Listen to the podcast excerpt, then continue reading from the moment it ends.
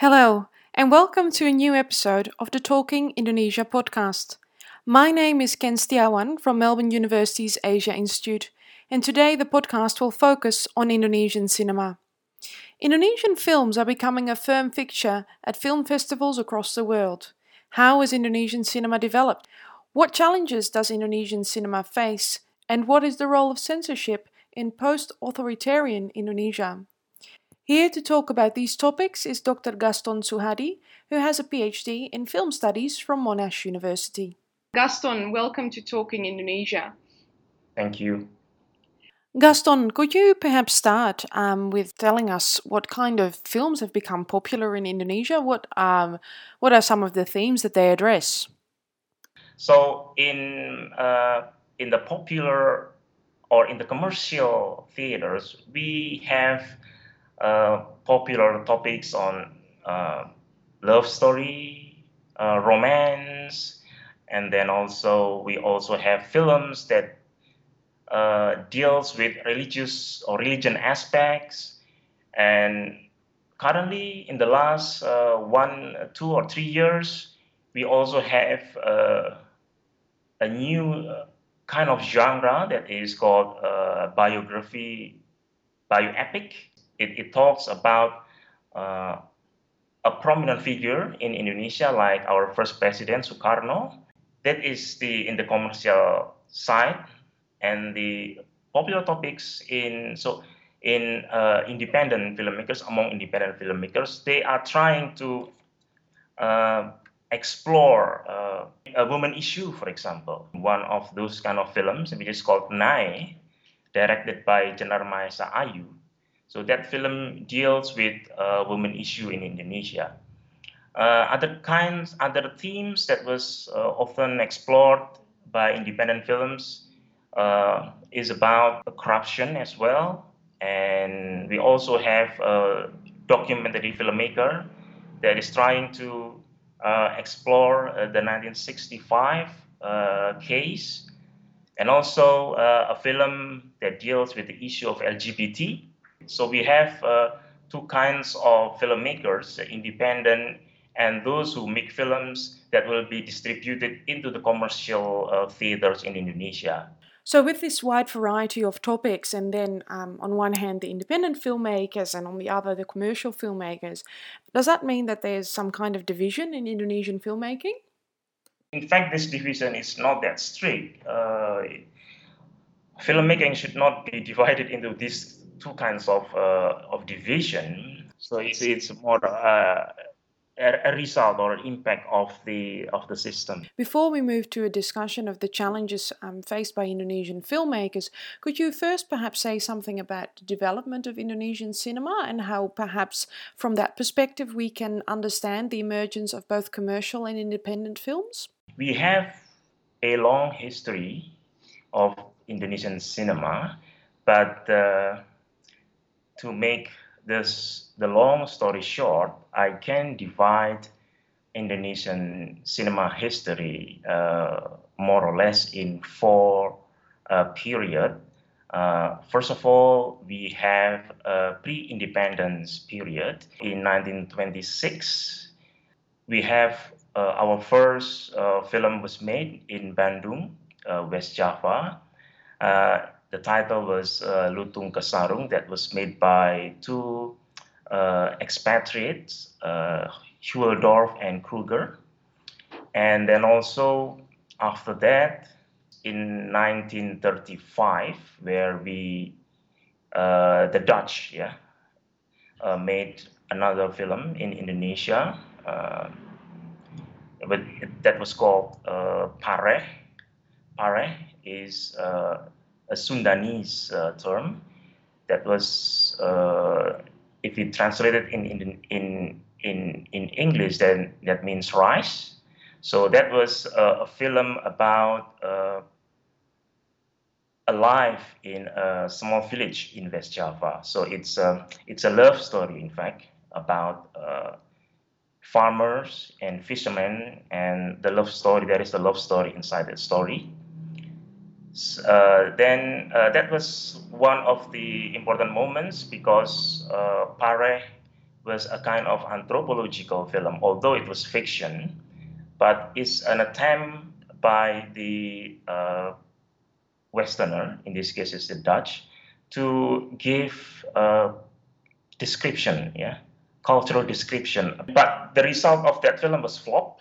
Uh, that's why the uh, the the maker of that film, uh, Albert Balink and Mannus Franken, they made the, another film which is quite popular and commercial in 1937, which is called Terang Bulan, or if in English we call it The Full Moon.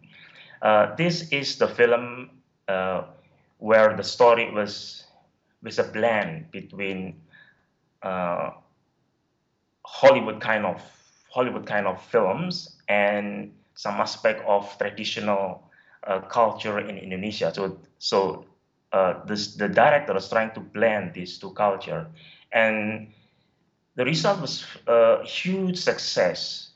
And people or historian of Indonesian cinema always discuss these two people, uh, Pare and um, Terang Bulan, as uh, two kinds of films that uh, represent uh, those who are quite idealistic in filmmaking, they who did not uh, try to uh, think about the commercial aspect of this cinema, and those who uh, try to actually bring some commercial aspect in the cinema. We have after that we have the rise of Indonesian cinema because terang or the full moon really gives an impact, deep impact uh, that attract people to get into business film.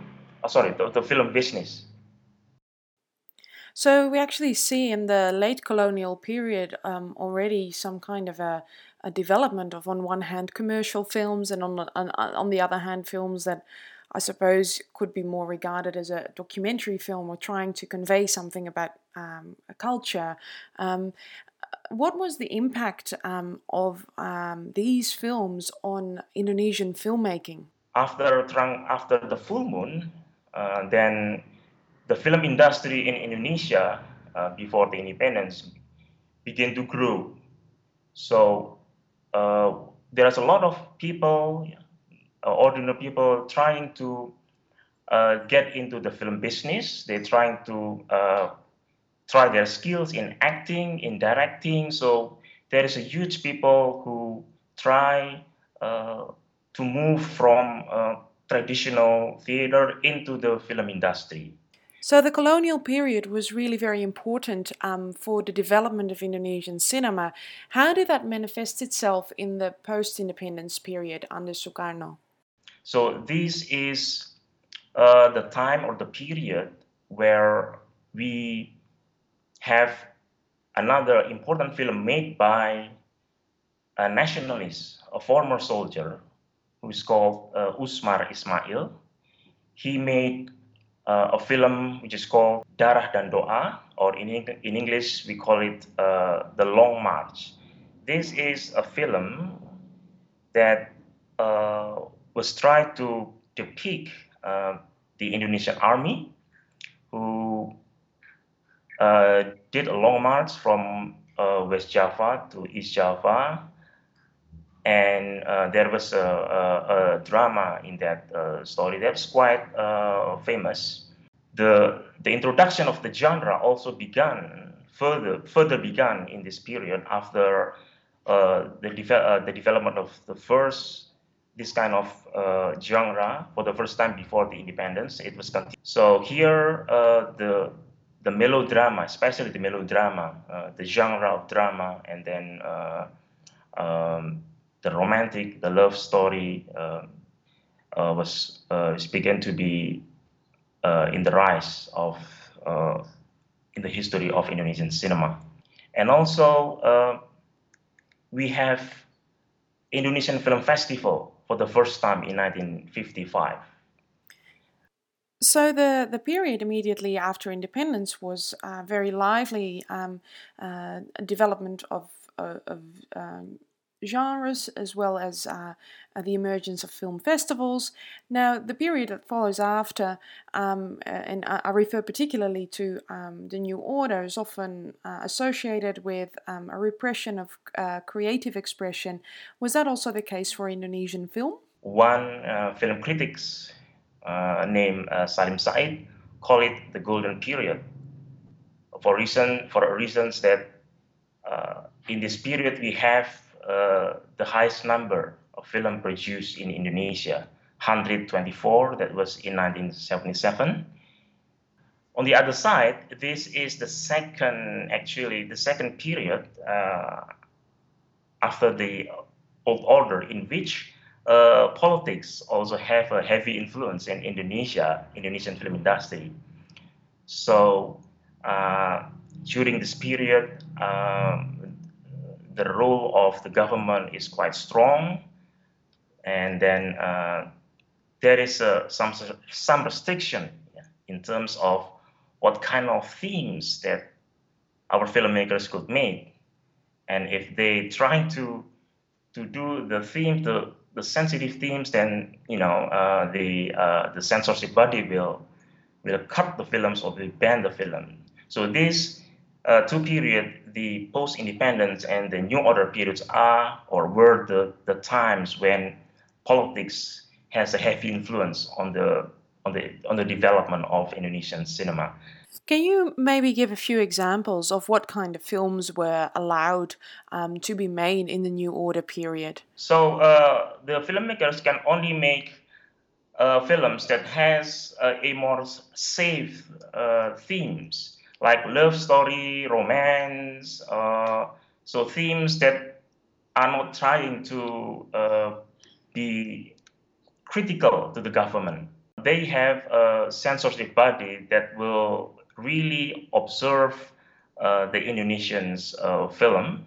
If the filmmakers wants to make film, they have to give the script yeah, to the Minister of Information, and this Minister of Information will be make sure that the script contains uh, no sensitive topics like politics or uh, corruptions and so on. You've earlier mentioned that there's now independent and commercial filmmakers in Indonesia. Um, you spoke about the themes that these independent filmmakers address. So, does this mean that there's more creative freedom for filmmakers in Indonesia?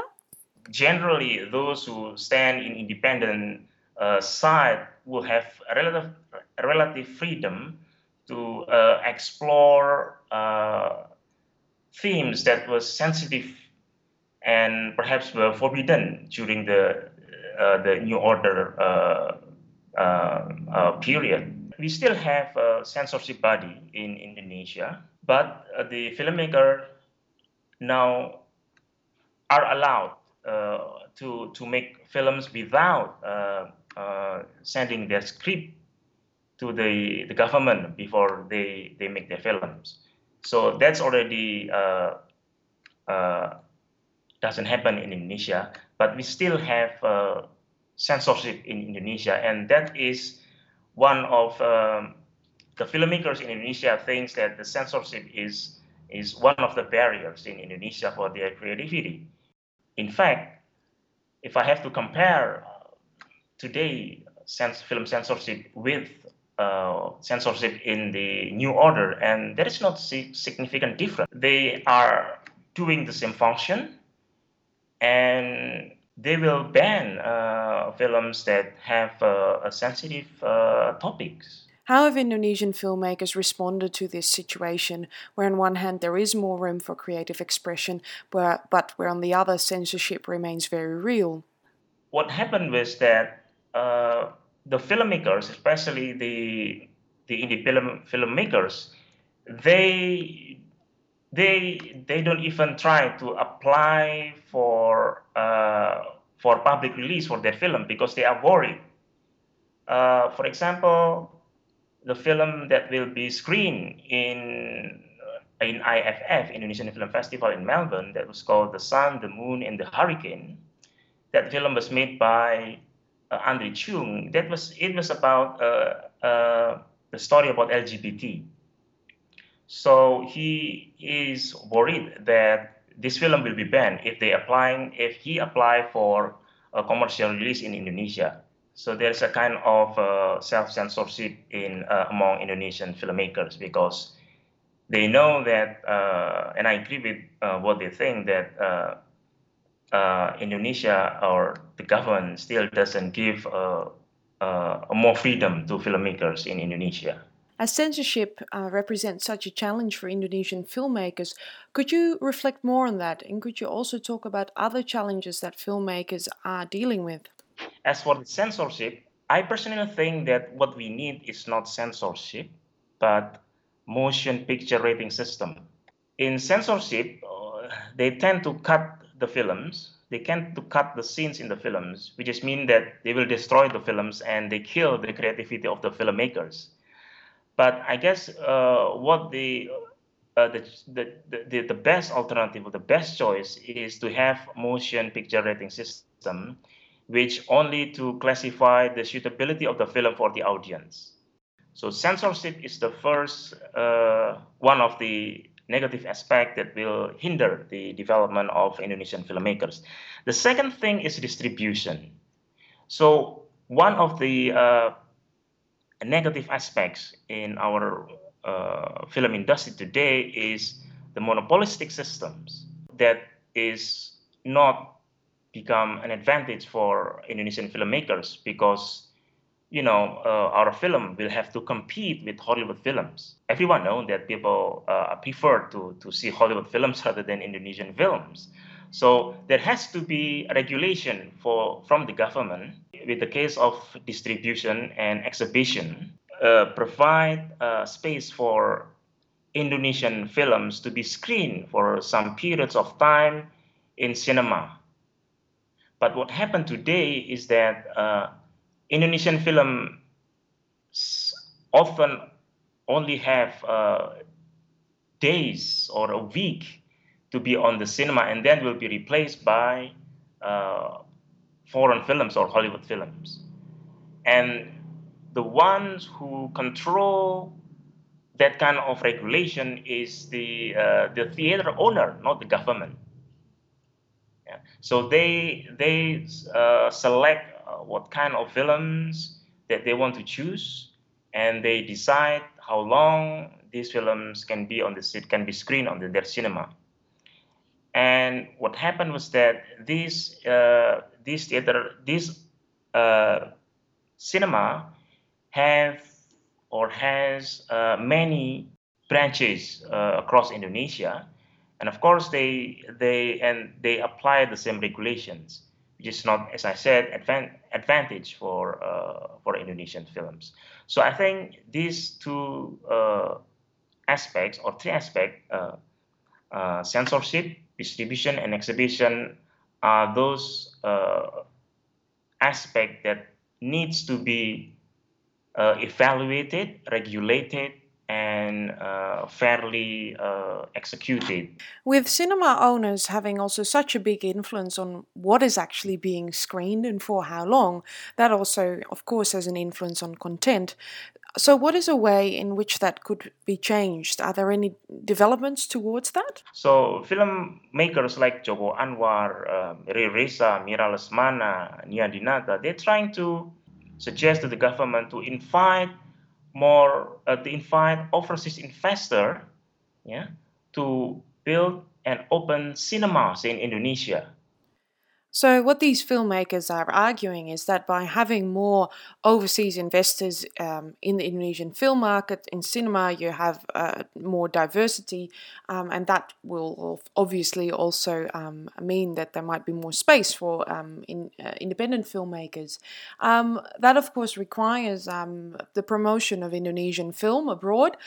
could you reflect a little on that? What's the role, for instance, of Indonesian film festivals as we have seen in Melbourne?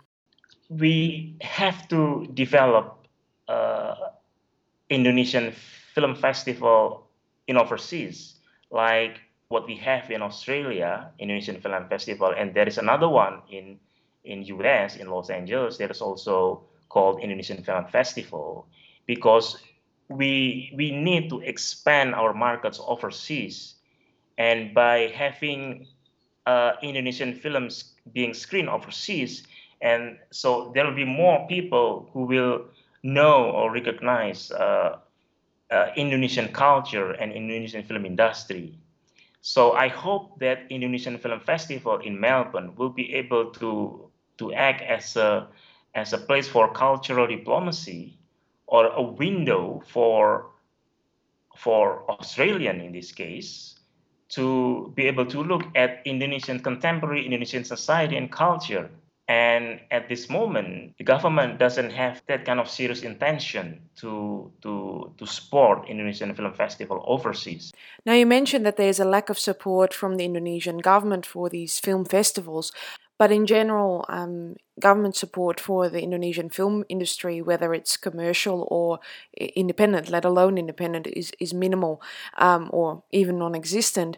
However, in January of this year, um, the so called Pusbang Film or the Center for Development of Film was established by the government. Now, I was wondering what is the government actually trying to achieve with this centre, um, and and what kind of potential benefits uh, can you perhaps identify? So the government is trying to uh, to make a first of all the government trying to make a database of uh, the films that has been made in Indonesia, and another thing that I think would be uh, good if they can do it is is that the government provide uh, money to support or fund to support uh, the filmmakers to produce what what they call art films.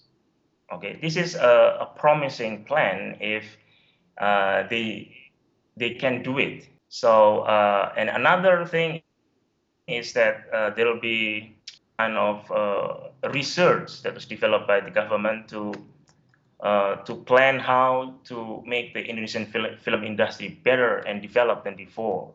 But uh, what I'm interested in is to see uh, that the government is is willing to give fund for filmmakers to make uh, a good film in the sense that the, the film is is well developed, well well crafted, uh, so sort of uh, art film, so to speak. So I would really like to, to see this kind of plan happen in, in the next one year or two years. Do you think that that might um, be of benefit for independent filmmakers? Yes, I think so. Because uh, so far, our independent films are actually self funded or uh, they have to find funds from overseas if they want to make their films. So if the government uh, has given a promise that they will give funds for filmmakers to make uh, the films that they really want to make, so this is a big chance, opportunity for independent filmmakers uh, to be able to make the films. Of course, I also hope that the government uh, is also willing yeah, to uh, to accept uh, a different kind of themes, and also I hope that by having uh, this uh, opportunity or moment, then society will also be educated to be able to receive or to be able to watch uh, films with a, sli- a slight slightly different kind of themes than what they usually watch in commercial cinema so far. So the initiative of the government to establish this centre, um, that's actually potentially quite um, important. However, you've also outlined the many challenges that remain for Indonesian filmmaking. You discuss censorship and exhibition and distribution. Taking that together, what are the prospects for Indonesian film?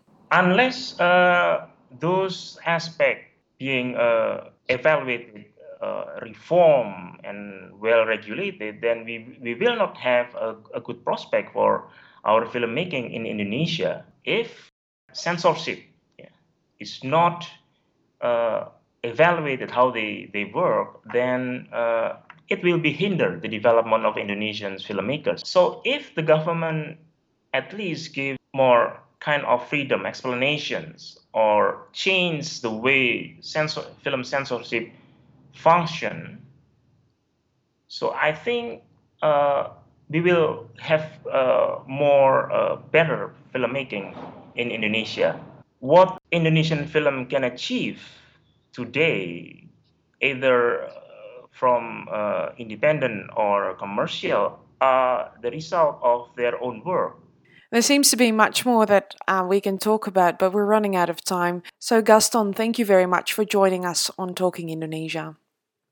Yes, thank yes, thank you. That was Dr. Gaston Suhadi on Indonesian cinema. The next Talking Indonesia podcast, hosted by my colleague Dave McRae, will be available on the 5th of May. And as a reminder, you can find the entire Talking Indonesia podcast series at the Indonesia at Melbourne blog or subscribe via iTunes or Stitcher. Many thanks for listening. Until next time, this has been the Talking Indonesia podcast.